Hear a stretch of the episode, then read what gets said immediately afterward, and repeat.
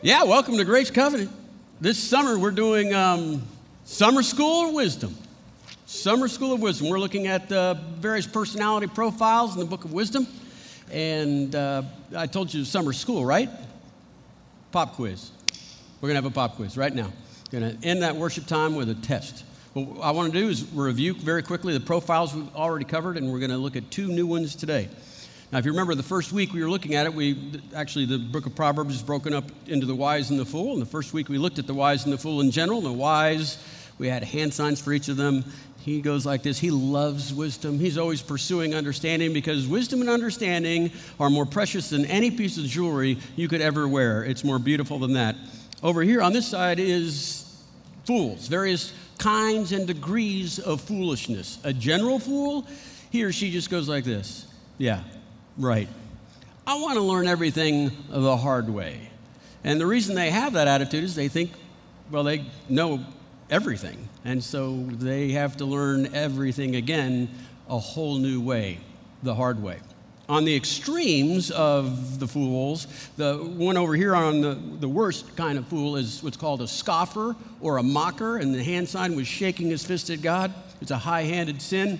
And we learn that you want to get them out of your office if you have that kind of rank, or stay away from them if you don't. If you qualified yourself as a mocker, you will need help for your life to overcome ego addiction. And then over here on this side, as close as we can get to the wise person, was the naive or the simpleton. And they don't know much. It's not their fault in a lot of ways. And we are that way in our lives. The simpleton says, I did not know that. The simpleton sends that. So those are the ones we've looked at so far. Now let's look at two more. We'll look today at what's called the sluggard. The sluggard.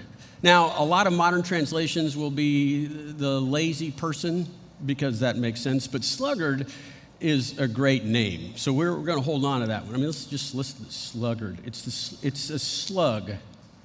It is a snail that's too lazy to even carry a shell around, right? And this is true. A slug can sleep for 3 years. How would you even know? I mean, I don't know what else they were doing anyway, but that's a sluggard. And the sages of the Old Testament saved some of their most creative writing and their fanciful descriptions for this lazy person. They make fun of him and mock him more than the other characters or personalities. But know this, they don't think it's funny. It's immorality, it's sin in the Old Testament and the New Testament.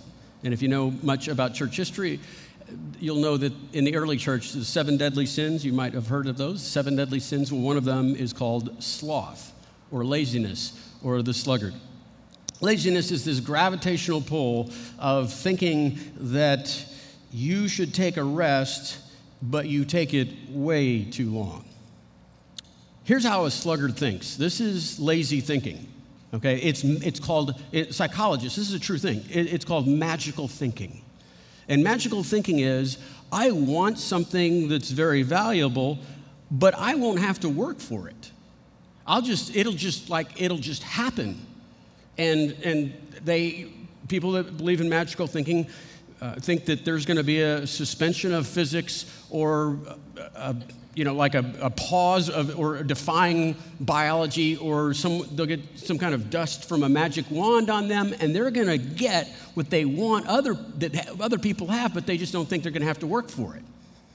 How do you get magical thinking? How do you think like a lazy person, like a sluggard? You're proud. You're proud because you think that the universe runs this way for everyone else, but you're the exception. You're that person where physics doesn't matter and biology doesn't matter because of the magic dust, I guess. I mean, look what it says in 26:16. A lazy people consider them smarter than 7 wise counselors. See, that's the magic thinking. That's magical thinking. 7 men or women come before you and say, if you want that, you'll have to work for that. And you think, right, magical thinking, someday, some way, I'm going to receive that but not have to work for it because, well, I'm me. That's why. Here's another way of magical thinking of what's going on. 20 verse 4. It says, those too lazy to plow in the right season will have no food for the harvest. Magical thinking. Everyone else has to plant in this season, and then they get a harvest. But I believe that someday, some way, I won't do any of that work, but I'm going to have a huge crop come in. Kind of sounds strange, doesn't it? But that's what people that are sluggards are thinking. They wonder why they don't have, and it's because they won't work. And it's this someday, some way kind of mindset. Someday I'll just start waking up early. It'll just happen. Someday, some way, I come from a majorly dysfunctional family, but I won't have to do any extra work or seek counsel to be able to have really deep interpersonal relationships. It'll just happen. Some way, maybe someday, my marriage is just going to get better. All by itself. I think magic is going to come my way, and the credit card company is going to forget all about me and my address and my indebtedness. The kids are just going to stop getting into trouble. Someday, some way, my metabolism is going to shift again, but for the better this time, and the fat's just going to fall off of me, and I'm going to get some serious tone. Someday, some way, I'm going to get serious about the King of King Jesus and really follow him. And so this value system of magic thinking, you got to say, are you sure? I don't think I've ever seen it work that way. As a matter of fact, again, physics, laws of thermodynamics, things approach entropy. Life requires regular maintenance. We're all Sisyphus. We're pushing the stone uphill to live. And so lazy thinking, here's one last way of lazy thinking, okay? It's not just magical thinking. It's ways of finding excuses for all sorts of things. Look what it says in 26:13. The lazy person claims there's a lion in the road. Yeah, there's a lion out there. Now, there's not a lion out there. The idea here is that they're using their energy and creativity to make excuses of why they can't work, why they can't do the hard thing. This is me about every Saturday morning. I get up early to mow the lawn, and then I think, you know what? There's a lion in the streets. It's too early, and I want to be a good neighbor, and I don't want to start up that mower too early. So I'll just wait a little longer, and then I'll look outside and go, there's so much dew on the ground. The grass is so thick. And my 5-horsepower Honda mower that could take a tree down, it would probably get all clogged up. I should have some breakfast first because I've got an 1/8 of an acre, and I need to carbo load for that thing. I don't have enough gas. I can only mow the front yard, and then people will all know that I just mowed the front and let the backyard go. It's so hot now. And I'm tired, and I'll mow it tomorrow. You know what? Tomorrow I'm going to wake up, and the yard will be mowed. The yard elves will come. Procrastination. It's all about magical thinking and making excuses. How do you change a sluggard? Here's how. There's 2 points here. You're enrolling the sluggard into what's called Ant Hill University. And there's 2 points. Be looking for them. One, take a lesson from the ants, you lazy bones. Could I stop for a second and just acknowledge that ants don't even have a brain? Okay, see how we're making fun of this person?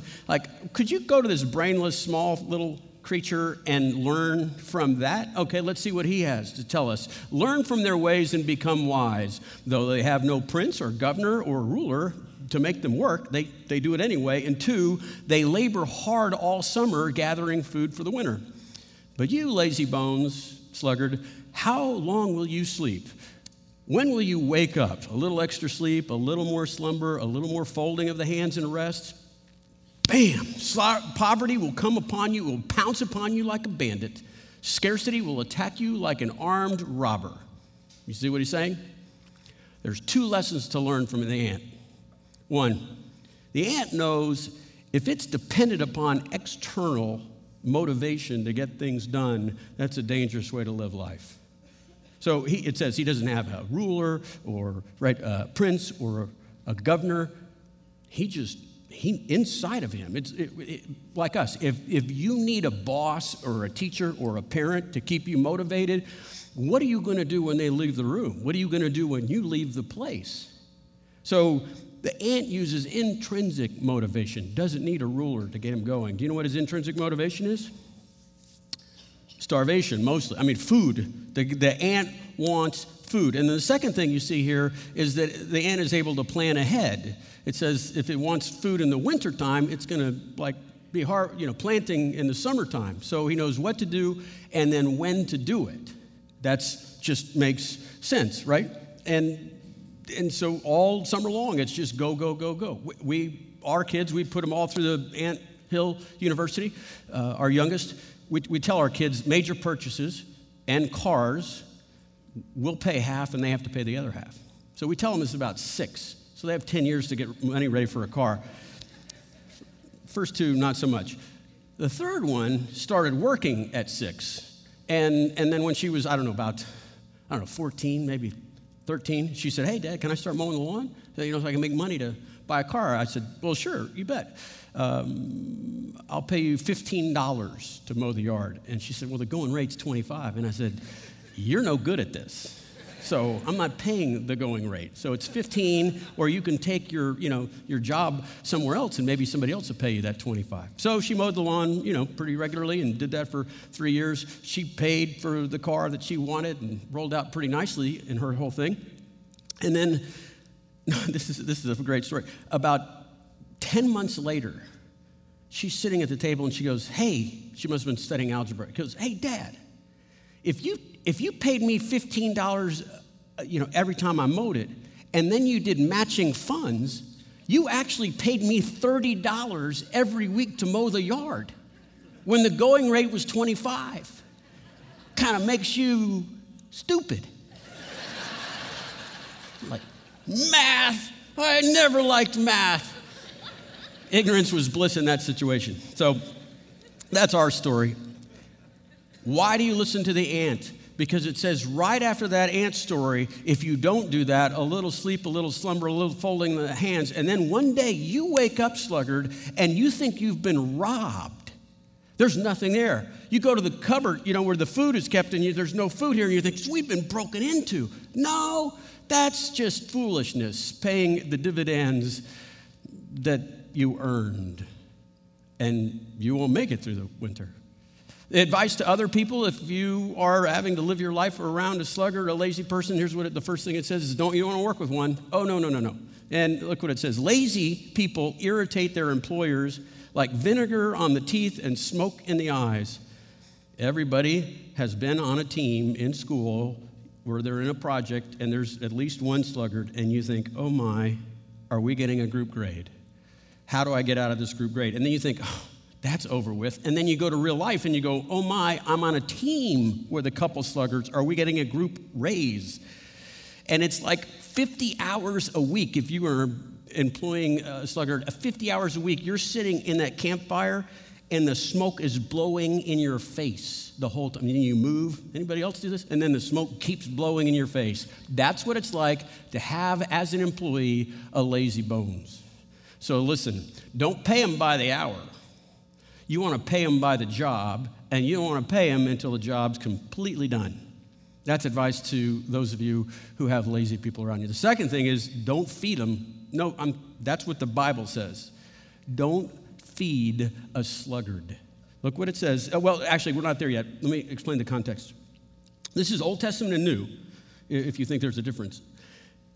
There's a church in Thessalonica that Paul was part of, and this group of people think Jesus is coming back any minute, So there's a handful of people that just go, "Well, if he's not coming back, I quit." And so they quit working, and Jesus didn't come back. And they kind of liked not working because then they started living off the naive generosity of hardworking Christians in the church. And so Paul writes 2 letters to the church of Thessalonica, and in both times he tells them this: if you don't work, you don't eat.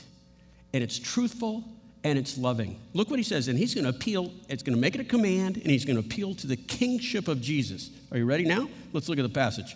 Don't feed them. And now, dear brothers and sisters, we give you this command in the name of our Lord. That means King. In the name of the King Jesus Christ, stay away from all these believers who live idle lives and don't follow the traditions they receive from us. Here it is, verse 10. Even while we were with you, we gave you this command. Those unwilling to work will not get to eat. Now, it does not say those who cannot work. It says those who will not work. And so people that cannot work because they're broken and things aren't working, the poor, let me put it this way, the poor in the Bible are people that are victims of circumstance of some kind that's beyond their control. The sluggard here is a fool. He's a victim of foolishness. And this is a command that is compassionate because they have to be broken from magical thinking and finding excuses. And you know what does that in a hurry? A growling stomach. You know, the way the man's heart's through his head, whatever. The way to a sluggard's mind is through a growling stomach. And this is a command that's compassionate because it's truthful and it's loving. It's truthful because if you withhold, right, finances or what, food from the sluggard, you help them connect the dots and erase magical thinking. Hard work leads to rewards. So you're helping them connect it. So that's truthful. And then it's loving because by design, men and women were made to work. That's what we do best. We get human dignity comes from labor, from taking chaos and making it into something symphonic, making it something beautiful. And we're most like, in many respects, the nature of God when we create. Because God was a creator, He made us to create, we made us in His image. And so by withholding food from the sluggard, it makes him want to work. And in that work, he disconnects magic thinking, quits making excuses, and then he gets to get his dignity back. That's what the Bible says, and that's why it says it. So the hand sign for the sluggard is, look, mumps. Looks like some of you know this already, okay? So it goes like this. It's just yawning. I've been seeing it for a while. It's yawning, and it's because they're just too tired to work. So how are you doing? In Proverbs, they're called pathways. How you do? Are you on the pathway to the sluggard?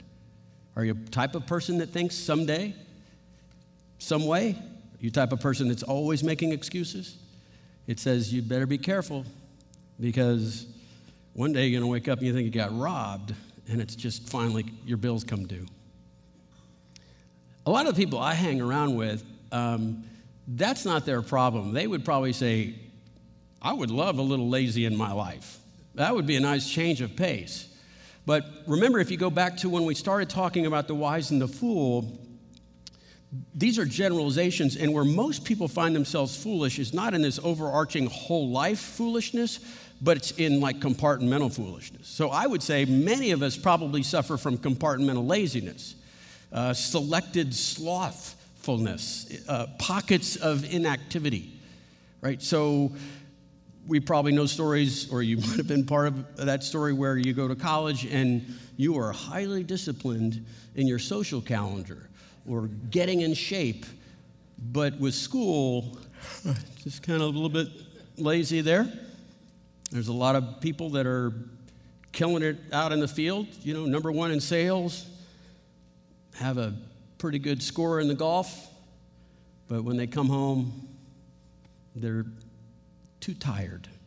Someday, some way, they'll bring home that emotional energy that their wife and their children need. There's some moms that are constantly giving out to other people, but lazy when it comes to their own children.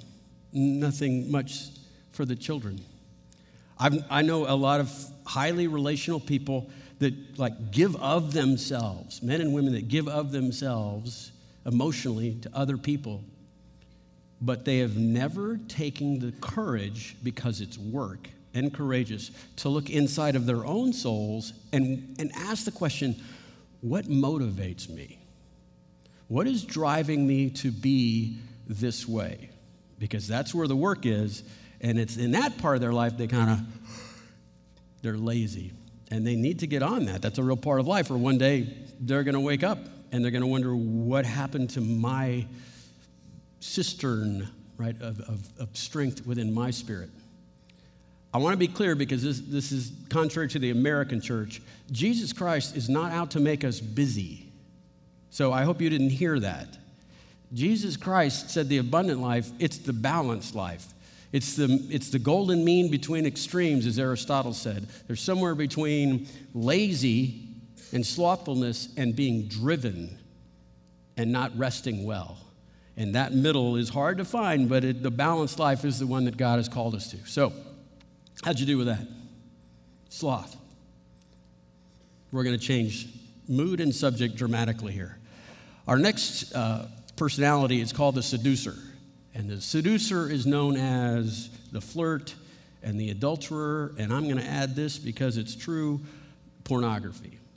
I'm adding pornography because it does all the things that the seducer and the flirt and the adulterer does. And it is so pervasive now. The destructive power of pornography is so pervasive now. It is making the covers of many major secular magazines.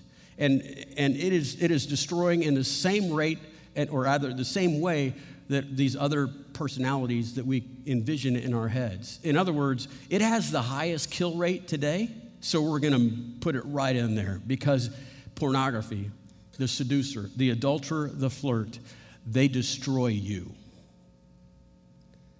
and everyone you love from the inside out. That's how it is. Now, I thought the best way to teach this is to look at Proverbs 5 through 7, and I want you to do this for homework. I want you to read those 3 chapters, and I want you to translate them, make them modern, take on a whole new persona. I'm going to show you how to do this, okay? And you can follow my notes later if you want to just look up the passages that I'm going to. But take on a new persona and teach this section of Scripture like you're an older, wise person, and you're teaching someone in the same gender about the seducer, the flirt, pornography. And before we move on, I'm going to teach the passage like it's written, and the seducer the villain is a female. And this villain has no gender, okay? It goes both ways. There's more than enough men that are flirts, adulterers, pornography, that sort of thing, that just want a young lady to be a notch on the bedpost. And so, gals, you can write this section like you're writing your daughter a note before she goes off to school or something. So I'm just going to do it the way it's done in the Bible, and you'll understand that I'm not trying to be sexist at all. I'm just doing what the passage says. So I feel like to fully grasp the power of this passage, I'll need to get into my funeral garb, because we are going to see people die. Let me tell you something, my friends. You listen carefully to these simple words, because if you listen, you'll live. If you don't, this seducer, she will destroy your soul. She will take your life. So listen, here's the line. Stay away. Stay away from the seducer. You keep your distance. Don't get anywhere near a flirt, because they will devastate your existence. She will take you apart, and you'll live with nothing but regrets, and you'll have a lifetime reputation lost in 7 minutes. And then you'll say, how did this happen? Why didn't I listen to the men that came before me that warned me about this? Why did I think that I could be different? Why did I think that I wouldn't give in to the charming words of this flirt? Why did I think I was above all that? And now, I have hurt every person I love. You want to do it the easy way? You want to live a great life? Listen to the old ranchers. Here's what they'll tell you. They'll say, hey, you only drink from your water well. You know what that means? That means you fall in love and you stay in love and you do anything you can to maintain that love, but you don't go to anyone else's well. You don't respond to a flirt. You don't wink back when the seducer sends a message to you. Look, the charming words, they're going to go down like honey, and then they turn to razor blades in your stomach, and you bleed out slow. She looks at you like a loaf of bread. Pornography is going to pull pieces of your soul off one at a time and devour it. She does not care for you. Do you think you can play with this? You think you can go back and forth? Could you light a campfire in your lap and not be burned? Could you walk across hot coals and not be scalded? So it is with the person who thinks that they can have an audience with a seducer, who thinks that they could flirt with the flirt. I don't think you've seen the light. I don't think you believe me yet. So I want to tell you a story. It's a true story. Happens every year at the law firm. We have this end of the year party, and it's a lot of fun. And over the years, I have just gone upstairs to my office on the second floor, and I'll just look down on the party through the blinds. And I'll watch, and sometimes I'll look at the associates, and I'll write a name down and try to guess who is going to win the Simpleton of the Year award. Because it's the same story. It's just with different names. At the end of the year party, everybody's blowing off a lot of steam. It's been a hard year, and people are venting the stress that they've been through and having a lot of fun. And you can tell that because they're laughing loud, and the jokes are not that good. And what the younger guys don't know is it's hunting season. And they're the prey. They're just so naive to it. And you can tell, if you're watching, just by the way people dress. All the guys are dressed up in their coats and ties like they always are, and most of the ladies are too, but there's always a couple that have a license to hunt, and they are dressed to kill. And you can see the guys that are attracted to that, because they can't take their eyes off. They've never seen these ladies dressed quite like that. And do you know why they've never seen them dressed like that? Because they can't wear that outfit in our law firm during business hours. And so, like I said, they came to kill. Sometimes when I'm up there, years ago, I would tap on the glass and yell down at him, and I'd say, "You simpleton, you've got to get out of there. If you leave right now, you'll live through the night. If you stay, you'll be eaten alive." But you know what? The music's always too loud. No one ever's listened to me, and so I just quit over the years even thinking about it. And then the trap is set. She walks back with her hand out and bumps into his hand and just kind of flicks it up so that it's noticeable, but doesn't draw too much attention where she has to explain. And then he turns around, and here comes the flattery. "Oh, I'm sorry I bumped into you, but you know what? I've been meaning to tell you something. I've been meaning to tell you how much I respect you for all of the work that you do here. You're amazing." Okay. That's nice to hear. And she said, "You know what, there's another thing." But she lowers her voice, so he has to lean into her a little closer. And she says, "You know, all my girlfriends and I, we always seem to loop around and talk about how much we admire you." Shoulders back. That's fun to hear. "Well, why is that?" Man, it's loud here. There's so many people. "Are you hungry?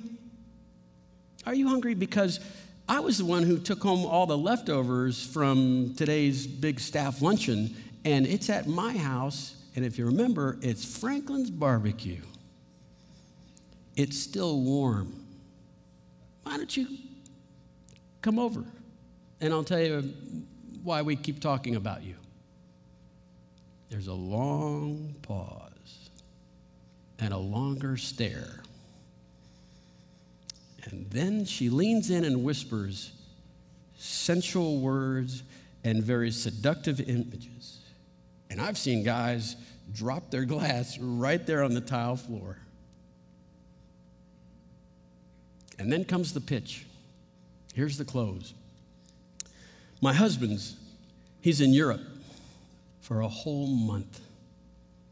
And I'm not asking for any kind of commitment. I just want some good, honest fun. That's what Proverbs 7 means, verse 21. And so she seduced him with her pretty speech and enticed him with her flattery. The rest of the chapter is not so nice because it says all at once. All at once. He never saw it coming. He may have been a man with the power of an ox, the strongest domesticated animal that you could have, and he was led willingly, without a fight, submissive to her, being pulled by the nose ring, and she took him to the slaughterhouse. He was already there, and he was looking around like he wasn't.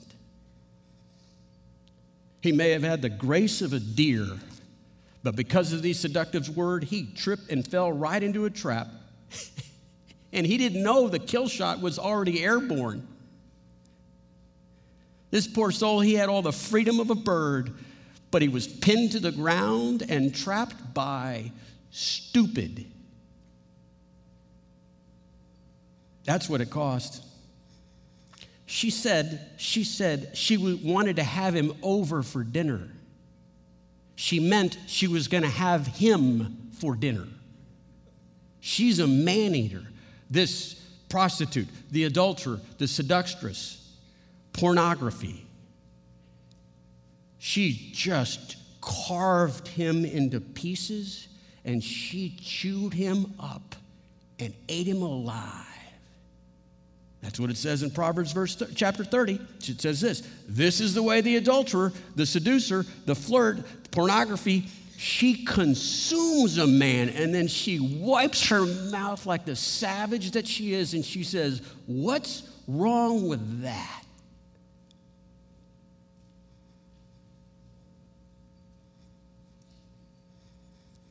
Have you seen the light yet?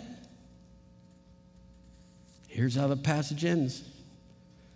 So listen to me, my children, and pay attention to my words. Don't let your hearts stray away towards the seducer, towards pornography. Don't wander down her wayward paths, for she has been ruin of many, and many men have been her victims. Her house is the highway to hell.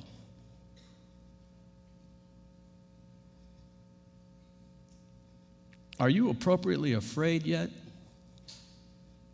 Enough to do something about it?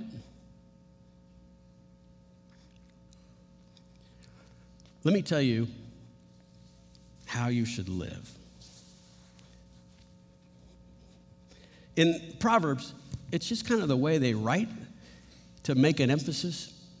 They'll say, there's 6 things the Lord hates. There's 7 things that are detestable to him. That's kind of the... And so the point is, listen to number 7. Listen to whatever the last thing is, because that's the point he's driving home. And in chapter 30, verse 18, right before this devouring passage, it says, there are 3 things that are too wonderful to understand. No, there are 4 things that are too beautiful to comprehend in the way they're designed and the joy they were meant to bring us. 1. An eagle soaring. The way an eagle soars. It's majestic. 2, the way a snake climbs up a rock. 3, the way of a ship out on the open sea. And 4, this is the one to listen for. The one that's more beautiful than you could ever understand. More mind-blowing. This is the thing. 3 things that are so wonderful. 4, a man with his new wife.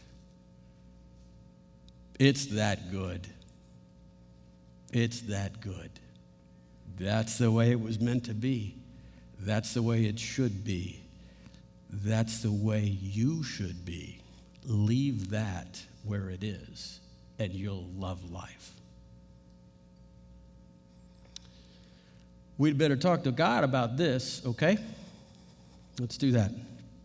Lord Jesus, I know there's some men and women in this audience that have flirted with the flirt.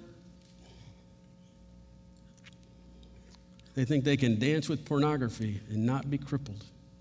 They think they can sit down with a meal to this seducer and not be devoured. And Lord, I'd ask that your Spirit would scare the world into them. Lord, I also ask that your Spirit would give us two things today in great quantities, truth and courage. That those who have dined at that table might do something about it. By something, I mean whatever it takes. Truth and courage. Lord, I'd ask that you would bless this church with awareness of the power of your Spirit, that he is greater than this, and that we would live a life that's holy and blameless and makes the angels wonder about the beauty of a man with his new wife. That's what we'd celebrate, the joy of obedience. We pray this with great expectation and anticipation of your fulfillment, and we pray this in Jesus' name. Amen.